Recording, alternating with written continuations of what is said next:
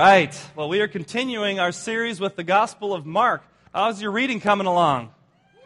All right, we are through chapter 5 this week. And this morning I was telling my wife, or last night, about what I'm preaching about. And she said, That's really interesting. That's what I was reading about this last week. She's like, Oh, yeah, that's right. We're, we're all reading the same thing. So, see how that works? If you're reading during the week, you get to come on Sundays and hear about that and already come prepared. And so, as you know, we're reading through Mark. Uh, I believe we still have some bookmarks, I hope, on the, on the uh, welcome table as you come in that help you kind of have each daily reading. And we go just about two chapters a week. And we're going to be going through the Gospel of Mark all the way until Easter coming up at the end of March. And so it'll be a great time for us just to cover the entire scope and the story of Jesus as told through the author Mark in the Gospel of Mark. And so today we continue on with part three, and it's chapters four and five. Chapters four and five. And, and today, when I look at some of these chapters, and you may be of the same thing going, how can you cover everything that's in chapter 4 and 5, chapters 4 and 5? Here's the good news I'm not. I'm not going to try to. It's just too much stuff. And so today we're going to actually focus in more on chapter 4. In chapter 4, Jesus tells a few stories called parables, and we're going to look at those. And then in chapter 5, we see some healings and casting out of demons and things of that nature. We've seen some of that before already in the gospel. But then next week's message is going to really, as we look at chapter 6 and 7, we're going to see a lot of miracles and other kinds of healings in that way. And we're going to be focusing next week more on that whole part. What is the role of miracles? How do they happen? And healing and faith, what, how are those things connected? That's what we're going to be looking at next week. And so this week, we're going to look at uh, chapter 4 and 5, and mainly, again, focusing on chapter 4. So let's turn there together. Page 763, if you're in these Bibles, and it's Mark chapter 4. Mark chapter 4, page 763. Are you there? Give me some kind of mm hmm. All right, very good. Once again, Jesus began teaching by the lakeshore. There was such a large crowd along the shore that he got into a boat and sat down and spoke from there. He began to teach the people by telling them many stories, such as this one. Let's, stop, let's just stop there for a minute. Jesus taught by telling many stories. How many of you love a good story? How many of you would rather listen to a lecture than a story? How many of you would rather listen to all these 10 different ways to do something versus somebody just telling you their story? stories are, are powerful, and stories have a way of bringing things to life. Now, this last week, I was down in Florida, and I was there for a conference from Wednesday, Thursday, and Friday with an organization uh, or a network called Healthy Growing Churches, HGC. We want to be part of that network? Healthy Growing Churches. And, and we're a part of a group of churches that that's our desire to have healthy leaders, healthy growing leaders, healthy growing churches. And, and so we gather together to network, to talk, to learn, um, to be inspired, to be challenged. And all those things happened. And, uh, and, and what's interesting is when a bunch of pastors get together, I, actually, what do you imagine when a bunch of pastors get together? all right. Is that a reflection on me? wow. All right. Yeah. But many of you think, you know, it's pastors getting together and it's very somber and very reverent and, you know, we, we sing deep worship songs and have moments of solitude and uh-uh. It is a hoot. It is fun. We have a blast. We, we cut loose. What, uh, however, pastors cut loose, whatever. Again, you guys are probably going, yeah, whatever. Anyway, but one thing we love to do, and you can imagine a room full of pastors, is stories get told. Okay? You can't get a room full of pastors to shut up. All right? We're, we're used to talking, we're used to being in front of people, we're used to connecting. And so you get rooms full of pastors, and there's just a lot of stories, a lot of um, conversation that happens. And, and, you know, we learn from those stories. We learn from their failures, we learn from their successes, the things that they're doing well. And sometimes it's just great to laugh and connect. And, and we went out uh, to dinner one night. We drove with a, a couple of us uh, in a van, and we drove out to, to Cocoa Beach there from Orlando. We took a little drive and ate at a nice fish place and started telling stories. Well, two of the, the guys, two of the friends in, in the group, were, were, um, were telling the story. And they were roommates in college. They were football players, athletes, that kind of thing. And after college, they both became youth pastors. And their youth groups were not too far from each other. And so periodically, they would visit each other's uh, churches and bring their youth groups along. Well, one friend brought his youth group to his other friend's church, and, and they were doing activities during the day, and I don't, I don't remember what they were all doing. But they got kind of gross and sweaty and were working and doing all that stuff throughout the day. Well, they came back to the church, and the church uh, didn't have any showers. You know, it was just the church didn't have any showers, and so, you know, they were out of luck, and it was just going to be one of those kind of smelly evenings. And, you know, the, the students were, were off doing their thing. And then my two friends, these two guys whose names I will conceal, uh, they decided, one of them, whose church it was, said, You know what? I know where we have some hot water in the church, in the baptistry. And this was an established church, and they had this baptistry in the front of the church that um, some churches have those built in, and it was just kind of up front there. And they're like, Yeah, there's hot water in there. We can, we can shower up in there. And so these two guys, they like go in the sanctuary. It's dark. It's at night. There, so they just kind of they go in there. They take their shampoo. You know, they, they jump in the, the hot, into the hot tub, into the baptistry, and they're they're showering up and they're lathering up and they're you know laughing whatever, kind of trying to hurry up. And the light comes on in the sanctuary, and the door opens, and this lady walks in. It's the, it's their worship pastor for the church. And so they're both like ducking down behind the baptistry, going, Oh my goodness, like, what do we do? There was no way out. It wasn't like there were doors behind, like, you had to literally get out, and they were buck naked um, in, in the baptistry. And so they're like, What are we going to do? She's coming in for worship band practice. This is going to be a few hours. And so, like, we can't just be like ducking under here for that long. And so the one guy kind of gets up and he's like, uh, uh, Judy, And she's like, What are you guys doing? And she, he just tells the rest of the story, like he asked her to get out and keep the rest of the worship band out. And then they grabbed their stuff and ran out. And, and you, this is the kind of stuff that, that, that goes on. But we hear stories, and you see that other people are, are human, that, that they go through fun times, they have difficult times. One of the, one of the presenters, the guy that, that runs the organization, Greg, shared about um, an incident where he, his wife woke him up one morning because there was screaming and yelling going on outside in the neighborhood. And and so um, they look out the window, and, and he runs outside, and there's this car doing circles in the middle of the street in reverse. And nobody's in it. It's just going around and it's accelerating. It's, it's going like 30 some miles an hour, the police estimated. And it's starting to make a little bit wider circle and starting to hit some things. And, and, and Greg thought he was going to be a hero, and so he was going to try to get in there and figure, I can, you know, I can stop this car. And so he timed it when he came by, and he, he got the handle and got the door open the first go around. And then, you know, he kept time, timing it and pacing it. And, you know, uh, obviously, as these guys tell the story, it's, you know, all the other details. But he jumps in and he gets in, but then he doesn't know what else happened to him. Apparently, the, the centripetal force, right, threw him right back out, and the car ran over him, though. yeah, so at first it was funny, but then it was so serious that he had wound, like burn wounds and scrape wounds and skin like that was over 40% of his lower body and over his face. And literally, they had to, uh, to rush him in. He was in bad situation. And it was a life change moment for him. It was one because he literally could have died from that situation. But anyway, stories, right? I mean, you related to that story versus me just saying, could you imagine if you died? Right? Or how bad that would. The story has a way of connecting.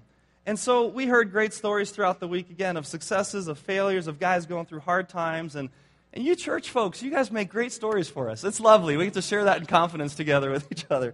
No, we, we, uh, we enjoy the good things of ministry. Well, when Jesus tells stories, he understands the power of a story. He understands that when we hear a story, we relate to that story. We connect with that story. If you ever like, like have like an out of body experience from your, from your conversation, like you get together with somebody at Starbucks, and if you just step back and could listen and replay your whole conversation, it would probably be more like a ping pong match of, of stories, right? I got a story. Oh, you never believe what happened to me. Oh, that happened to me before too, just like that. And it's like one story after another. And it's this back and forth of story in which we learn, in which we discover who we are and, and how we relate with other people. And so Jesus, too, here, he, he tells stories, and he tells story after story after story. And, and these stories that he teaches are called par- parables. And really, what a parable is, it's a parallel story. It's a story of something that happens in this story, and it's meant to teach us about a reality in this world, a reality of the kingdom of God. And so Jesus chooses to tell the story instead of telling us these facts about the kingdom of God. He says, Here's a story, and let's see what you take from it. Masterful storyteller. And, and what I love about this first story here in, in chapter 4, it is only six sentences long. He tells one of the most powerful stories in six sentences. I'm going to be spending like half an hour this morning trying to help us understand that he takes six sentences and moves on. Here's the story, and let's see if we find ourselves in the story and, and, and what we learn from it. Verse 3 Listen. Check around you, make sure everyone's listening. This is Jesus talking, so this is not me. Just check around, make sure nobody's sleeping, elbow somebody. Anyone on Angry Birds? Hit the power button, turn it off, okay? Jesus says, listen. And so we're going to listen to the story. It's only six sentences, so you don't want to blink and miss it. A farmer went out to plant some seed. As he scattered it across his field, some seed fell on a footpath, and the birds came and ate it. Other seed fell on shallow soil with underlying rock. The plant sprang up quickly, but it soon wilted beneath the hot sun and died because the roots had no nourishment in the soil, shallow soil. Other seed fell among the thorns that shot up and choked out the tender blades so that it produced no grain. Still, other seed fell on fertile soil and produced a crop that was 30, 60, and even a 100 times as much as had been planted. Then he said, Anyone who is willing to hear should listen and understand. That's it. If you were there that morning in the crowd listening to Jesus teach, that's what you heard. And then he was maybe on to the next story, or maybe he left. And that's all you had to go on. So you had this great opportunity in the course of history to be with Jesus. I mean, crowds are following Jesus. This is what he did. He, he did miracles. He performed great acts of, uh, you know, uh, healings. And now you're standing with Jesus, you're sitting with him, and that's what you get. That's the story you came to hear. And you go home. What do you do with that? Why would Jesus just tell us a simple little story like that? Well, how many soils are in this this parable? How many soils did he talk about? Three, four. Four, close. Three, add one more, four. All right, there are four different soils in the story. And he's saying a very simple thing seed was scattered. Did you guys all get your seed this morning? By the way, that's what that is. That's not like little maggots or something like that, if you're wondering what's in there. That's seed, okay? And this is sunflower, uh, not sunflower, wildflower seeds. You guys like wildflowers? Yeah. Are they prettier than what's in here? All right, so seed. And he's talking about a farmer scattering seed. It's a very, um, it's an example that still fits today. We can still picture it today in, the, in this happening. And, and here in Arizona, we, we overseed. How many of you guys overseeded your lawn this year? Wow, okay, not many of us. You guys like the brown grass look throughout the winter?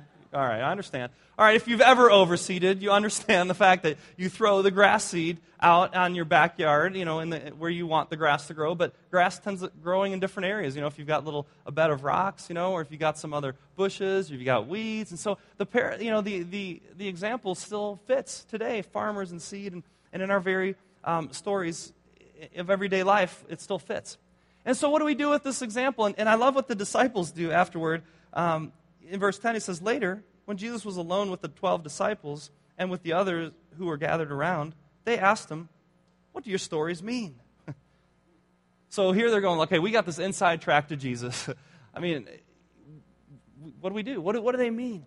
And I think the reason Jesus never um, helps people understand the parables in the sense that he never goes and explains them is because there's some power in discovery. And he says later, too, that the secrets of the kingdom of heaven are revealed in these parables, but some people will miss them completely.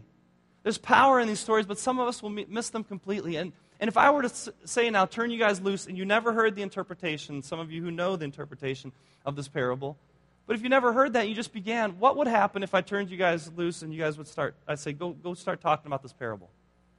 Well, I have this idea. I think it could mean this. I think it could mean this. Well, tell me about it. And all of a sudden, there would be a process of discovery. And so many times, I think we come and we want everything spoon fed to us. We want to come to church and let the pastor mind the scriptures and hand us what we ought to learn from them, and that should be good enough until the next week. But Jesus wants us engaging His Word. He wants us engaging the stories of people and discovering what it's all about. I had a huge task this week. It's one of the greatest challenges of my life uh, was Monday and Tuesday. Uh, my parents live in Florida, and so I decided to go visit them the t- two days prior to the conference. But it wasn't just a visit with my parents, who are around the age of 70, give or take a couple years. It was going to be 48 hours of technology updates. Any of you have, uh, have some, some maybe older parents or people that you help with technology? Well, I, I bought a laptop before I came, you know, because my mom was going to go high tech now. They're going to get rid of the desktop. We're going to put a wireless network in. So I, that was my job. I was going to come in, put in a wireless network, you know, get, get a laptop going, and then teach her Windows 8. Okay, if any of you guys are tech people, you know, that's just no fun at all. Okay, so we're doing that. In the same day as I'm going through that teaching Windows 8, it's time to update their flip phone from eight years ago to an iPhone. So, on the same day that I'm teaching a wireless network, a, a, laptop, Windows 8, we get an iPhone with all the apps and all the things, and my dad gets a new flip phone, and he's never had a phone, and how do you do speed dial? And I don't even remember how to work flip phones and all this stuff. So, it was a crazy couple days, but here's the thing I learned, even with my mom, and I actually learned this from, from Chris, who, who used to work at Apple and, and helping people understand some of these things. Don't do it for them.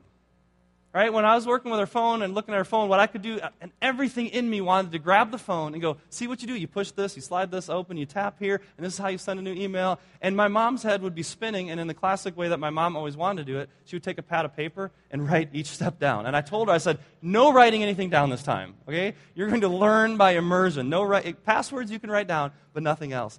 And so, you know, she had the phone, and I had her, you know, touch it and do it. And she'd want to write a new, uh, you know, send a new message well, how do you send a new message? I'd say, Well, mom, look on the screen. What do you think would help you send a new message? Look at those little icons. Maybe the thing that looks like a piece of paper with a pencil. I mean, you might want to try that one, you know? And she tries it. And, and what happens is the learning goes quick because it's self discovery, because you're engaging it, because you're doing it, because you're processing it.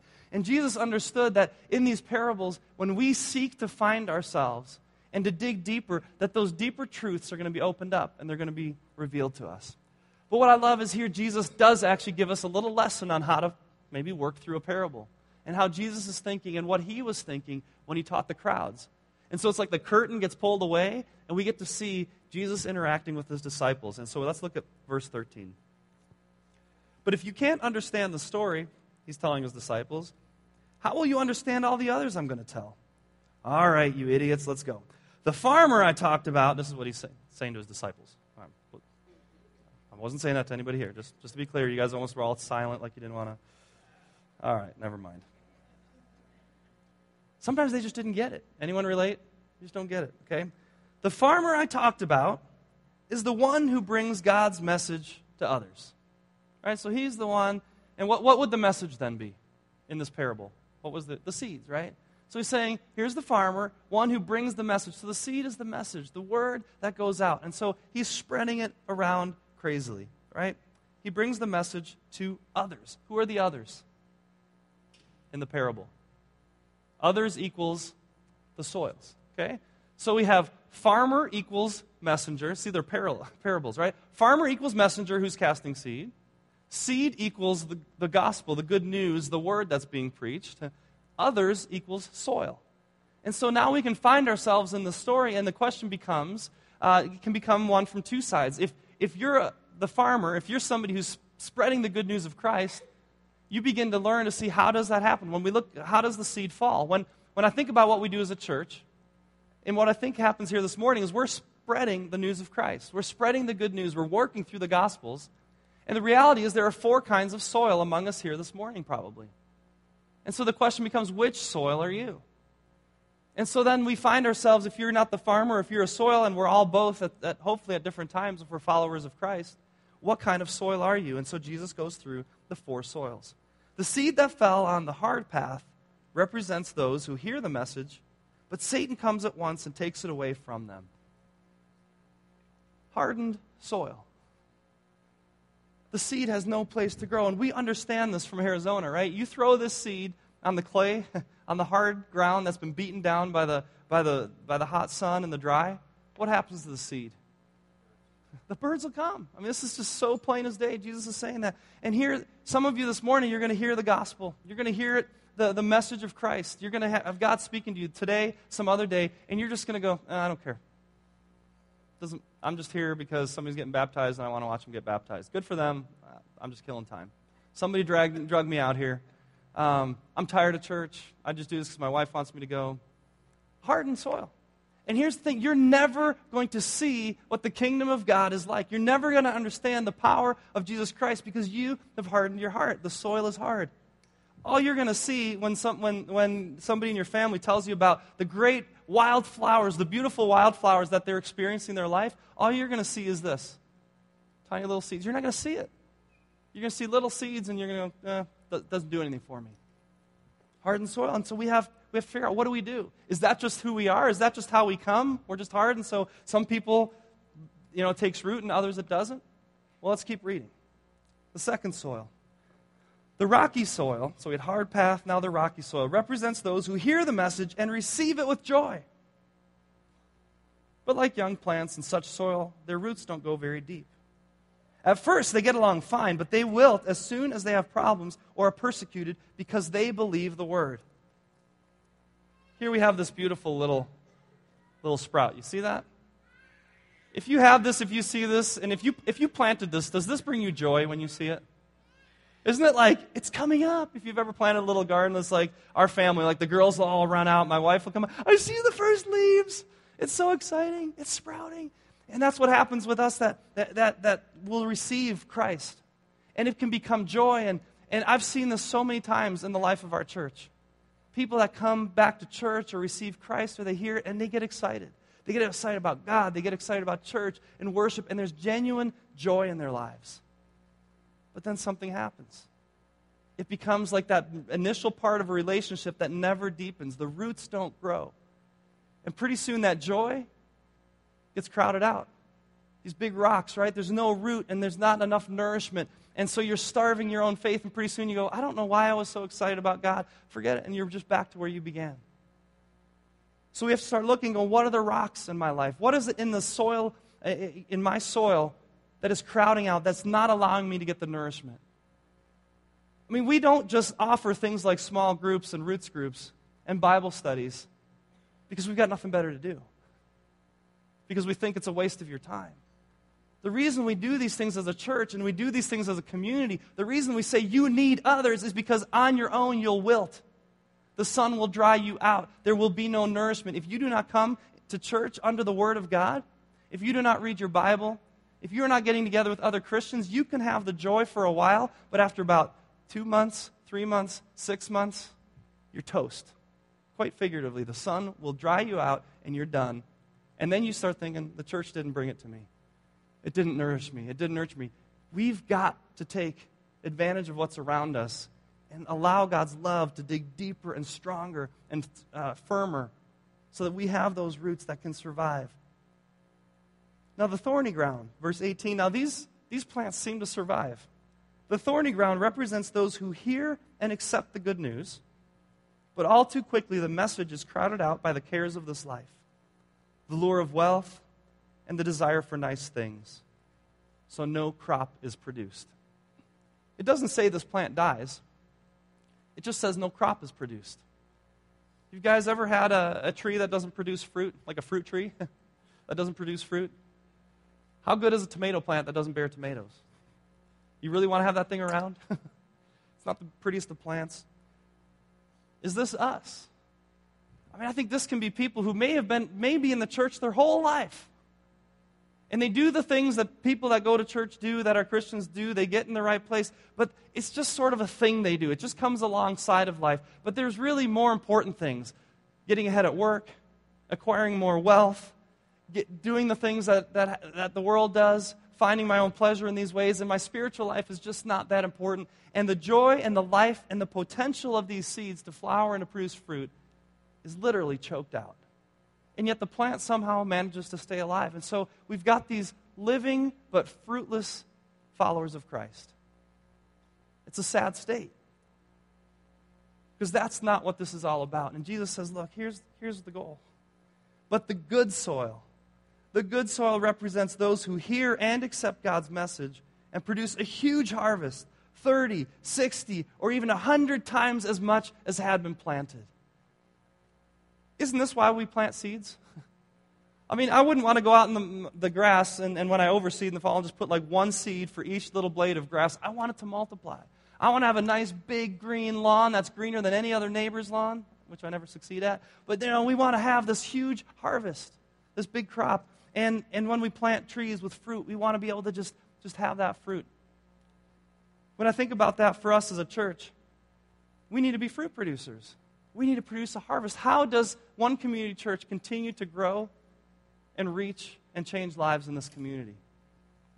Because one person or two, three people are producing a harvest? It's limited by us, by you. This is your church. This is our church. And the harvest comes in people who are living life and allowing the seed to take root in their lives and begin to just grow and grow and grow. Some of that fruit is seen in your families. Some of you, when, when you come to Christ and you begin to live in that way, your children begin to follow Christ. And they see how that's lived out. And from generation to generation, the multiplication is there, isn't it? Maybe it's your neighbors. Maybe it's the people you're around. And it's the way you live that produces a harvest. And so Jesus tells us this really practical example, and he's saying, Look, find yourself in the story. So let me just give you a second to find yourself in the story if you haven't already. Hard soil? Rocky soil? Thorns and weeds in the soil? Or good soil? Now, the good news is, you can determine what kind of soil you're going to be. Right? If you want to plant in the, out here in, in Arizona, you can just say, ah, I can never grow anything. Look how hard the soil is. I guess that's just the lot that I've been given hard soil. Now, what do you do? You break it open, right? You begin to water it. You soften it up. You put a crack in there. You open it up. You begin to pull out the big rocks. You get some good topsoil. You put it in. And pretty soon you've got a place where a harvest can happen. And we've got to prepare ourselves for what God wants to do in us. How do you break open hard soil? It's called brokenness brokenness. Brokenness in our lives when we come to a point where we say, I can't anymore, God. Here's my life. I, don't, I can't handle this anymore. I want you. There's a brokenness, there's a surrender. And in that crack, which feels like a crack in our lives, which may feel like our world is breaking apart, it's in that crack that God's work can begin. It's when we become broken and we remove the garbage in our lives and we weed out the influences that are pulling us in the wrong directions that the harvest can come. And the beautiful thing is, we flower. And my favorite part of any of these seed examples, and you hear me anytime we teach on this, is what's in the fruit. What's in the fruit? Seeds. Isn't that beautiful? What's in the fruit is seeds. You want more of these? Plant them, and you will get more of these. Otherwise, that's all you have. And so within the fruit is sweetness, is goodness, is life and nourishment, but is also the seed to perpetuate and to continue to grow more. And that's how Christ wants to use us. Jesus tells many other great stories, many other great illustrations to help us understand what it's like in the kingdom of God. What it's like to live as believers. What is it like to follow Jesus and to be transformed? And so, as you read the story of Jesus, as you see the story of the Bible, which is a bigger story in which we find ourselves, we begin to understand who we are because you're part of a lot of different stories. It's not just your own story you're writing, it's all about my story. That's how we approach life. It's my story, and everyone else to help me write my story. You're a part of some bigger stories. You're a part of the story of your family. You're a part of the story of this church. You're a part of the story of this community, this nation. You're part of all kinds of stories. And we are part of a much bigger narrative, and it's the Bible. We are in the story that began at the beginning of time, that's going to end with Christ coming back. We are part of the story. How are you a part of it? This morning, we've got some folks who are going to be baptized. And I love baptism because baptism is a story. I mean, it's really a story, it's a picture story. And what, what you're going to see is you're gonna, we're going to reenact the death and resurrection of Jesus Christ. Did you know that? That's what baptism is. It's a reenactment. So we're going to kind of have like, what, what you're going to see is people who are going to stand up here and who are going to tell you about what Christ has done in their lives. And they're going to say, look, I, I want to be part of the story of Jesus. I want to not just read about the story in the Bible, I want to be part of the body of Christ, the church that has been through the ages. And I want to follow Jesus. I want to be one of his disciples. And what they're going to do this morning is this transformation that has taken place on the inside that we can't see, they're going to say, Look, I want to show you what Christ has done, and I want you all to see and celebrate where I stand with Christ. And so they're going to get in this water, like Jesus did, like the disciples, like others, the believers throughout the ages have done. They're going to get in the water, and in this rite of passage into the body of Christ, they're going to be dunked under in this representation of you have been buried with Christ. You're under the water, you're buried. But I'm going to be raised to new life and the cleansing of the forgiveness of sin of believing in Christ, I'm going to be raised to new life like Christ was, and I begin this journey. They're not being baptized because they have it all figured out. They're not being baptized because they are super holy. They're not being baptized because they're perfect and, and can recite every book of the Bible. They're not being baptized because they can name the 12 disciples. no, you know what? Because they probably can't. They're being baptized because they have said, God, my life is yours through Jesus Christ. Here it is. I want to follow you from this day forward. And we get to celebrate in that story. And if you've been baptized, they join our story as the church. And like I said, maybe this morning you're realizing today is my day. I want to give you my life, Christ. I want to give it to you. I want to surrender it. I want my soul, you know, the soil of my soul to be broken open. And maybe today is the day that you get baptized. Maybe you've been a believer for a while and you've let things choke you out and you say, God, today is a new day. I've not been baptized. I want to take that step today.